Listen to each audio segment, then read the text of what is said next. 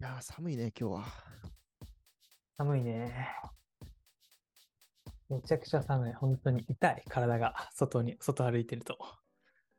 今日何度？今日わかんない。わかんないけど、マイナス2桁いってんじゃないかな。え、なんか、てか体感、北海道の体感温度、マイナス21度っていうのをさ、ちょっと聞いたんだけど、本当ですか、それは。多分そんぐらいあるんじゃないかな。痛かったね。本当寒いとかじゃなかったね。今日は。おー、痛い。痛い、痛かったあ。外歩いてて。それで、うん。こっちもね、東京とかも横浜とかも結構ね、今日はね、寒かった。っていうか今、今も寒いね。部屋で凍えそうになってんだけど。なんかそっちの方が寒そうだよね。北海道って割とうん。暖房設備が充実してそうだから。うーん。いや、それはね、結構あるね。もしかしたら。ということで、ということで、まあ寒い中ではありますが、寒い中ではありますが、まあ、今回はね、SNS を取り上げます。SNS ね。うん。これはね、もう、まあ、SNS についても、SNS はもう、かなりね、日常の中で当たり前に使うものになってるから、まあ、説明はいらないでしょうと。うんうんうん。で、まあ、その中でいい面ももちろんあるけど、悪い面もあるよねっていうことはかなり最近、いろんなところで言われるようになってきたと思ってて、うん。うんで、まあ、その悪い面で言えば、なんだろう。まあ、SNS というか、まあ、もうちょっと広くスマホだけどさ、日本でも結構話題になったアンデシュ・ハンセンっていう人のさ、スマホ脳っていう本とか知ってたりする？知ってる。読んだね。なんかうん話題になってたよね。それこそ2年前とか3年前とかかかなりな。かなり話題になってた時期に、これを読んでみてと思って、読んだ記憶がある。うん内容は何も覚えてないけど。読んだ あなんか、まあでも人間そうだね人間結構の、うん。人間の脳はまだスマホに適用してないみたいな主張だった気がするけど。うんそう、まあそういう話でね。うんで、様々なところでね、現代人の生活に支障をきたしているっていううん。話だったと思うんだけど、うん。まあ、それは SNS というよりはもうちょっと広くスマホってことなんだけど、うん。まあ、SNS に関しても悪い面ってかなり明らかになってきてると思うのよ。うん。まあ、とはいえさ、じゃあ SNS なしで生きていけるかっていうと、そんなことは個人的にはないと思ってて、うん。デジタルデトックスとかっていうことは結構、たまに聞いたりすることがあるかな。うん。うん。てか、それこそヒロとデジタルデトックスやってたことなかった。でやりたいなって思ってたことはあるけど、あやりたいなやってないわ、まだ。うん。やってないんだ。あ、そう、デジタルデトックスっていうのは、ある時期、まあ、その、まあ、一定の期間とかを定めて、多分、そのデジタル製品うん。を全般、ちょっと一旦生活の中から取り除くっていうことだと思うんだけど、うんまあ、そういうふうに、その意図的に、まあ、SNS はじめ、そういう、もうちょっと広く電子機器とか、電子機器というか、まあ、モバイル端末とか、そういうものを生活から取り除くってこともあったりして、まあ、そのうん SNS の悪い面についていろいろ言われたりすると思うんだけど、うんとはいえそんなに、じゃあ SNS が害悪だから、SNS を生活から取り除きましょうっていう単純な話でもないと思うのよ。うん。うん。で、まあ、ちょっと有名な一つ研究があるんだけど、うん。あの、まあ、その研究は日本でもちょっと話題になってたのは、あの、イェール大学の経済学者の成田悠介さんっているじゃん。最近、まあちょっといろんなところで話題になってそうだね、割とメディアに出てる気がするね。うんうん、そう、成田さんがなんかの、ごめん、これ何のメディアだったか忘れたんだけど、言ってたこととして、まあ、幸せになりたければ SNS をやめろ、みたいな、ちょっとキャッチーな言葉を言ってて、うん。まあ、そのある研究で、まあ、お金を払って SNS を一旦ある期間やめてもらったところ、幸福度が結構上がったっていう実験結果があって、まあ、それをもとに幸福度、幸福度を上げたいんだったら SNS をやめるべきだっていうことを言ってたんだけど、その実験では、もうちょっとその後のその人たちの生活まで追跡してて、SNS をまあもちろんやめて幸福度が上がったと。でもその後、その人たちを再びもうちょっと長い期間追跡すると、幸福度が上がった人たちが全員再び SNS を始めたんだよね。それによって幸福度が下がるのに。うん。ということは結構、あの、重要な示唆を与えてくれることだと思ってて、うん。確かに SNS ってない方が幸福度が上がるのかもしれない。でも、それなしではもはや現代生活結構営めないんじゃないかなって思ってて、うん。それは結構実感としては個人的にはあるの。うん。いろんなところで、例えばそもそも LINE がなかったら人と今連絡取るのだってさ、うん。結構メールとかって別にそんなみんなが使ってるわけじゃないし、もはや見なかったりするよね、メールは。そうだね。うん。で、電話っていうのもさ、今の日常生活においてコミュニケーション手段としてさ、こう、なかなか使いやすいものではなかったりするってことを考えると、まあ LINE とか絶対やんなきゃいけないよねと。うん。で、まあいろんな人と自分の趣味でつながる上で、インスタをつながやんなきゃいけないとか、うんいろんな情報収集のためにツイッターとかっていうのも、まあ、ある程度、頑張ればあのデトックスできるかもしれないけど、結構普通に日常生活を送る上では、まあまあ必要なんじゃないかっていうのが21世紀に生まれた自分の感覚ではあるんだけど、そこはまあ同じ、ね、まさに同世代のヒロトとかはどう思う ?SNS なしでも別に大丈夫派？大丈夫だっていやーる。、きついんじゃない？なんか、まあ、個人として例えば何かの SNS をやってない、例えばインスタを僕やってません、ツイッターやってませんは、で全然それはいいと思うし、全然そういう人っていると思うけど、んんんじゃあ LINE やってませんとか、まあ日本で言うとね、LINE がほぼ、まあ、コミュニケーションツールとして性が高くて、それやってませんって、生きていけないよねっていう、なんて言うんだろう、うん。その社会生活の中で不便すぎるよねっていうのは思う気がするね。うんうんうん。そうっていうのもあって、ってことは、なんかその、まあ、確かに理想を言うと SNS をやめる、LINE とかもはじめやめる方が幸福度上がるのかもしれないけど、うん。現状多分、我々の現代社会においては、それやめられないっていうことが、うんまあある程度、ほぼ自明というか、まあ、みんな当てはまることだと思うのよ。じゃあそこで考えるべきは SNS をどうやってやめるかじゃなくて、あの SNS をどうやって活用していくか。どうやら使っていく必要はあるらしいと SNS は。その中で、どうやっていけば、じゃあ、俺らがその自分たちの生活を豊かにししつつ、あの SNS に使われないようにうん SNS を使うことができるのか、ううまく SNS を使えるのかっていうのは多分考えていく必要はあるのかなって個人的には思うね。うん。そう、それを、まあ、今回話してみたいと。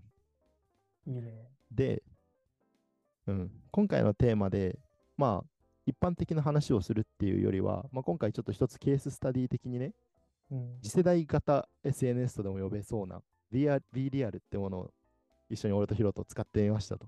そうだね。うんで、まあ、V リアルについての説明は、まあこれちょっと V リアルヒロトが見つけてくれたから、ちょっと簡単に説明をしてもらってもいいそうね、B リアルは、うんと、今年じゃない、去年か、とか、結構アメリカとかでも流行ってて、で、1日に1回だけ通知が来て、その時に写真を1枚撮りますと。自分の周りにある風景だったりとかを含めて、自分の写真を撮る。それが友達と共有されるっていう。なんか本当にただそれだけのアプリ。なんだよね。で、これは、ある意味よ今までのインスタグラムみたいな、こう、インスタ映えだったり、キラキラした自分みたいなのの真反対を言っている SNS なんじゃないかなって思う SNS で、本当にありのままの自分、まあ、B リアルって言われてるように、本当に。自分のリアルを届けるっていうアプリが、まあ、アメリカとか欧米を中心に流行ってるらしかったから、ちょっと使ってみないっていうことで一緒にレイト使ってみた。もちろん、ねあの、2人だけで SNS って成り立たないというか、2人だけだったらつまんないから、多分レイも友達を何人か誘ってやったと思うし、うん俺も何人か友達に声をかけて、B リアルを1ヶ月弱ぐらいかな使ってみたよね。そうだね。3週間ぐらい多分使3った週間ぐらよねい使ったよ。ね、多分ね。うん。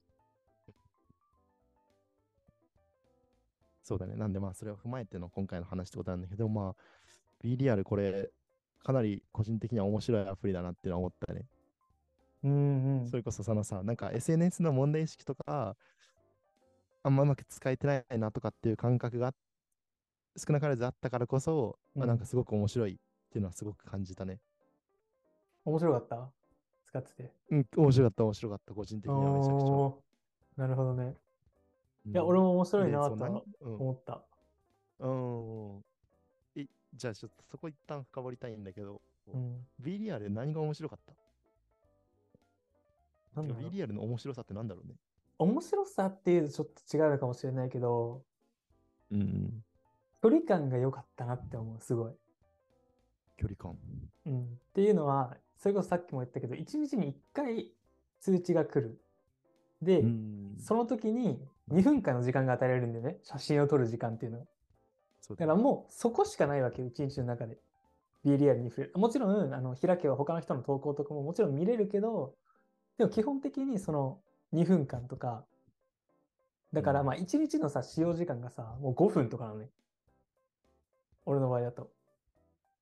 写真を撮って他の人うんの投稿を見る。まあ、他の人の写真だよね。まあ同時刻だったり、まあ遅れて投稿してる人もいるからいろいろだけど、まあ、その5分っていうその距離感がすごく良かったなって思う。例えば、うんと、インスタグラムとか、ツイッターとかだといくらでも投稿が出てくるじゃない。うん。だからいくらでも深掘れるというか、ねどこまでも見続けられる、見続けようと思ったら、それはもちろんうん YouTube とかもそうだけど、TikTok とかもそうだけどね。でも B リアルはもう見るものがない。いい意味で。だからその距離感がすごく心地よかったなって思う。面白かったっていうのは、うんうん心地よかった感じはしてて。え、それどう思う？その、利用時間がめっちゃ少ない SNS ってい共う。うん。感そこ新しいし面白いよね。うんえなんかさ、普通さ、SNS、インスタ一回開いてさ、うん。自分の行動を振り返った時にだよ、インスタから離れるタイミングでどういう時かなって考えるとさ、うん。うわ、なんかもう、つまんないなとか、飽きたなとか、うわちょっと使いすぎちゃったとか、うんネガティブな感情で離れることが多い気がすしたの、個人的にうは。ん。でも B リアルだったら、最低限の情報がまあ5分ぐらいで終わって、うん。ハッピーな状態でアプリを、アプリから離れることができるなってのは思ったの。仲のいい人とか、本当うんに限られた友達が、うん。まあこ今こんなことしてるんだ。へえとか、うんちょっと変顔してて面白いなとか、あそのアングルで撮るんだみたいな面白さで、面白かったって言って終わることができるなっていうのは、ななんか今までの SNS にはない楽しみだなっていうのはうんね、ちょっとなんか思ったかな。あとさ、B リアルまあ、俺らがさ、まださ、あんまり使い、めちゃくちゃ使い込んではいないじゃん。まあ、ある程度の期間は使ったけど、まあ使い込んでないそうだねからっていうのもあるうんかもしれないけど、その、本当に知ってる人だけとかでさ、つながる SNS だなって思ってて、うーん。Twitter とか、まあ、インスタも多分そうだし、YouTube とかって知らない人の投稿がバンバン入ってくるじゃない？そうだね。自分のこのフィードの中に、フィードっていうのかな？この自分のうんうん。画面の中に、ホーム画面、なんていうんだろう、画面の中にさ、うんどんどん入っていくある。で、それも本当に際限なく入ってくる。し、こっちからも探しに行ける。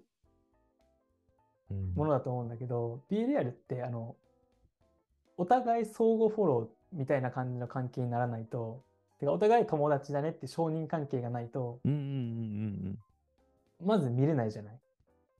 そうだね、そうだね。で、それ以上はいけないっていう。それ以上の一方的にフォローするとかがないっていう意味で、なんか、それこそ情報量が少ないし、疲れないんだなって思ったな。俺は使ってて。うーん。いや、それはね、あの全面的に同意。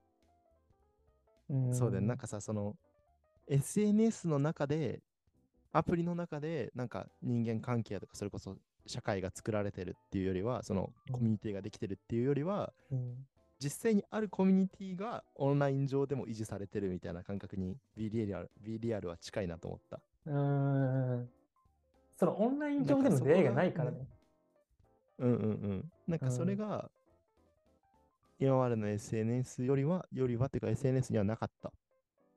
良くも悪くも今までの SNS っていろんな情報が発信できてしまううん。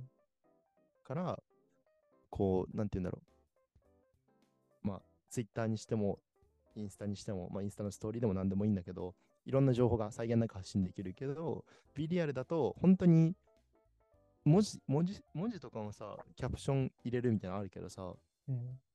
別にそんなに、なんつうの、マストで入れなきゃいけないわけじゃないし、入れることも少ないよね。本当に最低限の一言二言入れるかぐらいだから、うん本当に情報量としてものすごく少ないし、うん。少ないから、なんつうんだろうね。少ないから、まあ何なんだって話なんだけど、うん。少ないのがすごく心地いいうん。し、こ多うん分、うん、こうん、そうだよね。心地いいよね。心地いいのめっちゃわかるわ。うん。し、そうだね。それこそ相互フォローしなきゃいけないから、なんか、実際には話したことないけど、SNS でつながってる友達みたいなのが生まれにくいよね。うん、ないね、多分。それもはそうだ、例えば、Twitter にしてもインスタにしてもさ、友達だからフォローしてるけど、別にその人、あんまり興味ないとかさ、自分が。その人が何してるのかとか、どうでもいいとかって、インスタとかだと怒っちゃう気がするんだけど、B リアルだとそれは怒んないよね。うんうんうん。そうやりますね。なんかそれも良さではあったね。ってなると、じゃあ、B リアルが解決したさ、今までの SNS の悪いとこっていうのは何なんだろうね。まずさ、他人との比較をしなくてよくなった。それこそリアルうんな部分じゃない。だから、本当に、ある意味では寝起きが上げられてたりするわけね。寝起きの写真とか、じゃん。で、インスタだったら、どの角度が一番盛れるのかなとか、もっと明るさ上げた方がいいかなとかを考えるけど、もうその考える暇もないぐらいのさ、2分間っていう時間なわけじゃん。の中でうん何か撮るっていう SNS で、なんかその、よく見られようみたいなのがないなって思った、俺は自分でやってて。確かに。インスタを例えば自分が投稿するときって、どう見られるかなを結構意識する気はしてて、うーん。なんかこれ、僕充実してますじゃないけど、のアピールの面は少なくともあるなって思ってるね。で、なるべくこう綺麗な感じで、なんだろう、う写真集じゃないけど、自分の中の自分の人生の写真集作りましょうみたいなイメージなのね。だから、うん。いいアングルで撮れたやつとか、割とちょっと加工したりとか、で、空の色青くするとか、なんかね、だからそういうのがインスタはあったけど、加工も何もできない。その B リアルは、そういうところがない分、本当にリアルを届けれうんてるっていうのが良さなのかなっていう。うんうんごめん、質問の答えになってたっけ？まさにね。あ、なってるなってる。まさにその今までの、まあ、ちょっとフェイク、まあ、対義語で言うとフェイクが多かった、フェイクとか、うんまあ、また加工も含めて、そういうのが多かった、作られた SNS 的なものが、うん。本当にリアルなうん。日常を切り取った一面、本当うに、ん。ごくごくありふれた日常を、リアルな一面を切り取ったものになった。それによってうん取り繕わなくてよくなった。っていうのは確かに B リアルの大きいところだよね。うん。で、やっぱりでもあれなのかな、この B リアルがさ、例えばアメリカとかではめちゃくちゃ受けたうん。とかってことはさ、まあ、アメリカでインスタが流行ってるのかわかんないけど、そういう SNS 上の作られたものとか、うん。フォローしてるけどこの人よく知らないとかっていう希薄な人間関係に対して、結構みんな嫌悪感とか、ちょっともう飽きたわみたいなのが結構あんのかもね。もしかしたらのそういうね。時代の流れがあるのかもね。実際自分もうん。疲れてるまではいかないけど、なんかそんなにうん。いいかなみたいな。うん。インスタとか、ツイッター、TikTok てちょっと性質が違うかな、TikTok とかは。なんかそういうものに対して昔ほど使ってないなっていう感じはある。それはもしかしたら疲れなのかもしれないね、自分の中で。うん。うん確かに。なるほどね。ってなると、まあ、B リアルはこのままね、なんかまあ、いい意味ですごく今までのそういう疲れた人たちにとっては大きな、うん新しい、まあなんか、今までの SNS にはなかった新しい人間関係のあり方とかをもたらしてくれる気はするね。うんうん。あとなんかあるかな ?B リアルが解決した問題。だから解決した問題は、時間が取られないのでかいと思う。時間が取られない。あ、うん確かに。あうん。それもそうだね。え、それで言うと何？ごめん、なんかその話もちょっと深掘りたかったけど、まあ、うんそれで言うとで言おうとしたのは、あの、今までの SNS だと、フォロワー何人とつながってるとか、うん。そういうのが結構、ボンと出てくるじゃん。いいねがいくらもらえるとか。うっん。ていう数がすごくさ、なんか、客観的なものとしても明らかだったけどさ、B リアルって確かさ、フォロワー数とかも表示されなくない？ないかもね。友達の数とかその人ないね。かもね。ないよね。その人がさ、誰をフォローしてるのとかもさ、まあ、たまにフォそのフォロー関係からおすすめが、この人知り合いじゃないですかみたいなのあるけど、うん基本的にはさ、その人が誰フォローしてるのかとかも見れないよね。うん。多分。確かに。今使ってる感じ多分見れないようになってて、うんそれって結構なんか、いい意味ですごく閉ざされてるな。うんえインスタとかがある種誰ともつながれる無限の可能性がある一方で、うん B リアルは本当に限られた人たちとより親しくなるためのツールっていう感じがするし、うん。なんかインスタとかにちょっとうんざりしてる理由ってさ、うんまあ、俺はちょっとうんざりしてたりするんだけど、うん。そんなにそもそも別につらつながらなくていい人の情報とかもずっと入ってきちゃうことだとなのかなって思うってて、ん。まあストーリーを開けば、ストーリーでいろんな人のが出てきたりとか、うんそもそも別に自分はその人に興味があってインスタをフォローしてるわけじゃないケースも多いけど、それが目に入ってきちゃったりとかうん。っていうのが、え B リアルだと、そもそも興味ない人はフォローしないし、本当に自分が興味ある、その人が、の情報が、の、本当にごく一部の情報。うん。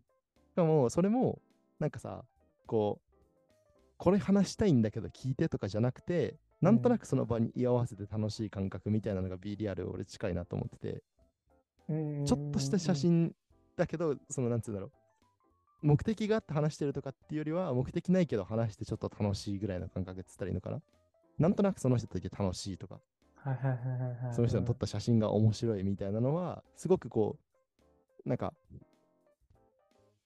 実際のリアルの代替としての SNS がインスタとかだとしたら、なんか B リアルとかっていうのは、すごく本当にリアルな生活に即してるなって感覚はしたかな。うんうんうん。確かにだからなんか。そこは、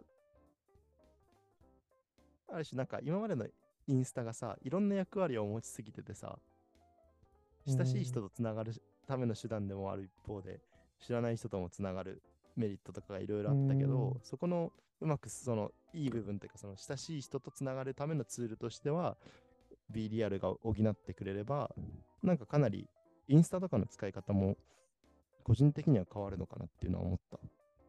あーなるほどね。なんか B リアルって本当にさ、できないことが多いよね。そういう意味では多分。うんうんうんなんか今まで何でもできた方が良かったじゃん。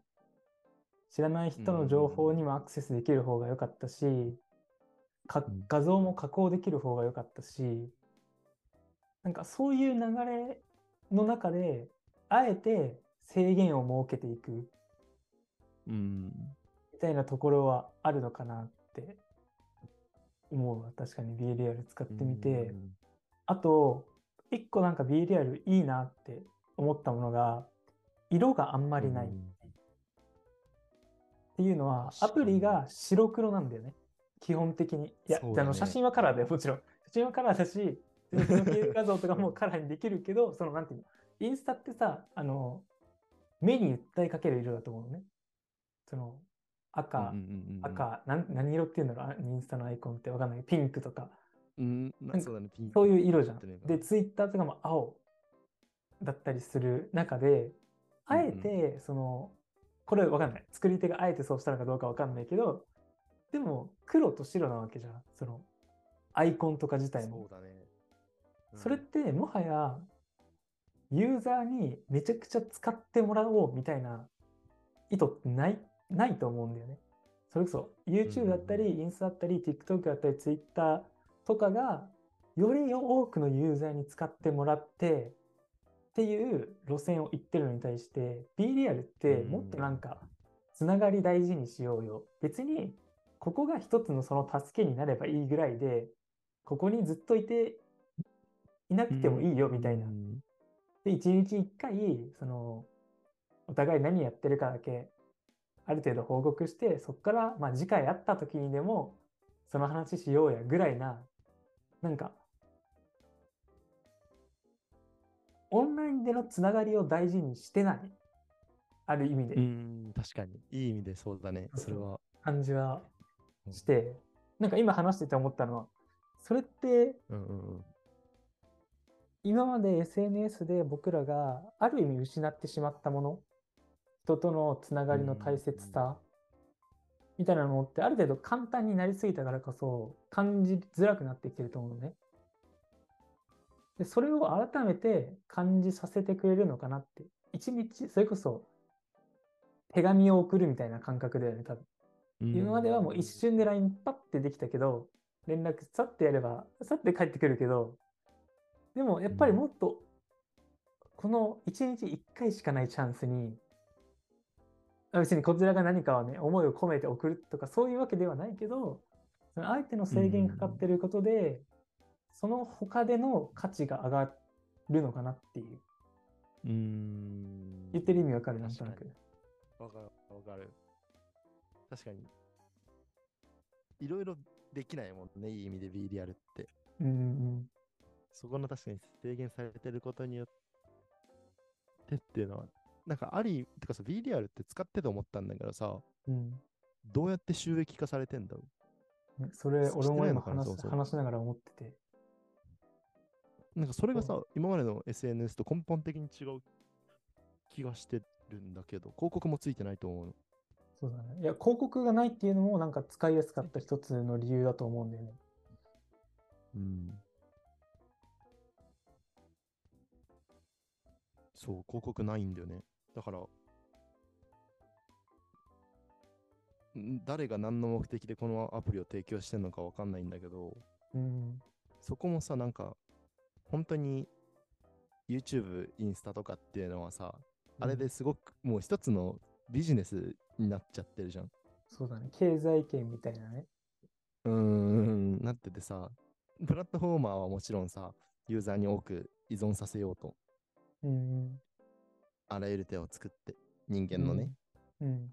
あの、人間の性質をものすごくちゃんと理解して、人間をハマらせるコンテンツをどのように並べればいいかとかまですごく作り込んでくれてると思うんだけど、うん。そういうのから完璧に B リアルっていうのは一線を画してるというか、本当にうん全く種類が違うなっていうのは思って、それはなんか一つこれからの SNS の使い方っていう面においては、なんか結構ヒントになる気はしてるうん。かな。広告ないのはなんか、まあ多分、おそらくだけど、今はやっぱりうん。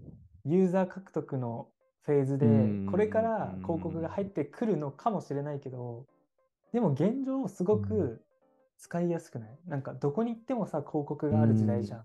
YouTube を見てても、まあ。広告が出てくるし、まあ、もちろんお金払えばね、広告うん消せる店を Twitter だったり、うん。インスタでも広告出てくるし、TikTok でも広告出てくるし、電車に乗っても広告目に入るし、みたいな。でもう広告、広告、広告の時代の中で、ある意味逆を言ってて、逆を言っててなのか、うん。戦略的に今、広告入れてないのか、ちょっとわからないけど、でもそういうのって、すごく、なんていうの、SN、広告疲れとかをしてるさ、俺らにとってはさ、心地よくうない、ん。俺は広告疲れしてるのね、確かに。個人的に。うん YouTube とか広告うざくて、プレミアム入ったりしてんの、うんうんうん。で、そういうなんか広告がいろんなところに打たれて、広告市場ってもちろんでかいからわかるんだけど。ある意味それがないと、なんかすごく気持ちいいというか、うん。っていう感じはある。サクサクいくっていうか。それが確かに、それ確かに、うわーちょっと言語化できなかったけど、確かに言われてみたら、広告ないのってかなり使いやすさ感じてるわ。感じたわ。うん B リアルとか。ってめっちゃ思う。広告もないし、てか、なさすぎるんだよね。いい意味で。うーん。わあ、確かに。まあ、これからその B リアルがどうなっていくかわかんないけど、え、でもさ、B リアルさ、うん。わかんない。これ人の価値観によって違うけどさ、例えば、B リアル、なんかこう、ウィキペディアとかみたいに寄付金求めますって言われたらさ、寄付金ちょっと運営のために欲しいですって言われたら、俺1000円ぐらいは全然、せまあ、2000円ぐらい年間払える気もするし、なんか、うんむしろちょっと頑張ってもらいたいなってすごく思ったりするんだけど、うん。まあ、なんかそういう、そうだよね、その今の B リアルとさ、他のプラットフォーム、他のまあ SNS とかとの対比で言うとさ、うん。まあある意味 B リアルって多分、多分普通に、まあ正規の使い方をすればそんなにハマることって、なんつうんだろう、悪い意味でハマることってないと思うんだよ。うんうん。でも他の SNS ってさ、もうハマることが目的にされてるというかさ、うん。ハマるためにあるようなこともある点でさ、結構うん使い方注意しないと危ないなとは思ったんだけど、うんじゃあ YouTube とかインスタとか、いわゆるそういうビジネス化されて、なんかその、うん。アテンションエコノミーとかっていう言葉も最近はあったりするんだけど、へそうーいう情報、本当に情報社会になっていくにつれて、まあ、人々の関心とかさ、注目ってものが、それ自体として経済的価値を持つような社会になっちゃってるじゃんうん SNS が発達したり、そう、そういうアテンションエコノミーにおいて、まさにインスタとか YouTube とかっていうのは、その我々のアテンションを餌としてると思うんだけど、うんそういうプラットフォームとはどう付き合っていけばいいかね？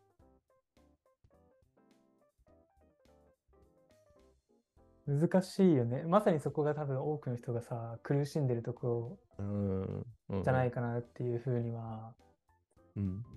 思っていて、最近自分がやってるのは、もう使わなくていい環境を作るっていうのは一つやっていて、えーほうほうというと？っていうのはまあ普通にあのスマホからアプリ消すっていうああああ、なるほど。単純に。だって世界の天才たち、めちゃくちゃ頭のいい人たちがさ、俺らのさ、注意力だったり時間をさ、まあいいか、これは言い方で、言い方だけど、注意力とかうん時間をさ、いかに取れるかの勝負をしてるわけじゃん、今。うーん。いかに面白いものを、もうそれこそネットフリックスとかまでちょっと広がるけど、そういうね、動画配信者だったりもそうだし、まあ、YouTube のプラットフォームもそうだし、動画配信する人もそうだし、うん。ね、Twitter だってインスタだって、いかに俺らの時間を取れるか、いかに画面を開いて見てもらうかに、うん。今もうの競争をしてて、うん。で、膨大なデータを蓄積し蓄積してさ、あっちはさ、俺らに何かを、俺らの注意力、アテンションをさ、こう、引きつけようとしてる中で、あうん、の、うん俺は、うん例えば自分で1時間に制限しますとか、もう無理だと思うのね。うん俺はもう諦めてる、そこを。うん。ある意味ではね。だから、うんもう使わなくていいようにするとうかん、は結構最近は徹底してるかな。それこそうんインスタのアプリを消しておいてる、基本的には。でどうしても使いたくなったらインストールをする。その一歩を入れる。うん一つ入れることによって、ながなんとなく見るがなくなるから。うん。だから何か目的があって、その時だけインスタインストールするとか、例えばインスタの例だったら、俺がやってるのはブラウザで見るとかね。アプリじゃなくてブラウザで見るとか。これ受験期やってた気がするんだけど、うんちょっと制限をかけてあげる。使いづらさを自分に入れるみたいなうんうんうん。そのアプリに入れてあげる。ちょっとブラウザ版使い使いづらいね使いづらいよね。うん。そうす,、すると、なんか割と、つきうまく付き合っていくっていう言えてるのかわかんないけど、うんうんうんでも、自分は最近そういうことをやってて、でそういうのがいいんじゃないかなって思ってる。これからのそういなうアテンションを引きつけ、アテンシ俺らのアテンションを欲しがってるうんプラットフォーマーたちと戦うには、対峙するときには、確かに。でもそうだね。ヒロトが言ったように、まさにそもそも対峙しようと思っている時点で負けるよね。うん、一個人で勝てるる ものじゃないとわけ思う。がないよね。うん確かに。確固たる意志があるときはいいけどさ、うん今は絶対使わないときには使わないことができるかもしれないけど、うんそれが自分が弱ったときとかさ、うん自分が意志が何もない暇だなってときにさ、確かにそんな状態で絶対勝てるわけないよね。うんだから戦いを挑もうとしている時点でそもそもうん間違えてるっていうのはうん結構あるかもしれないよね、そもそものところとしては。でもじゃあその上で全くじゃあ使わないようにするかっていうとそうじゃなくて、まあ、ヒロトが言ったのは多分目的を持つこと、その目的意識というか、ん自分がなんとなく使うんじゃなくて、これをししたいからとか、うんこれ調べたいから、この人のアカウント、この人どんな人か知りたいから、この人のアカウント見たくてとかっていう目的意識を持った上で、その上でどうしても見たかったら見るってことだよね、きっと。うんまさにまさに。それは確かに、アテンションを自分たちの、なんつうんだろう。で、コントロールするには目的を持つっていうのは間違いなく必要だね。うん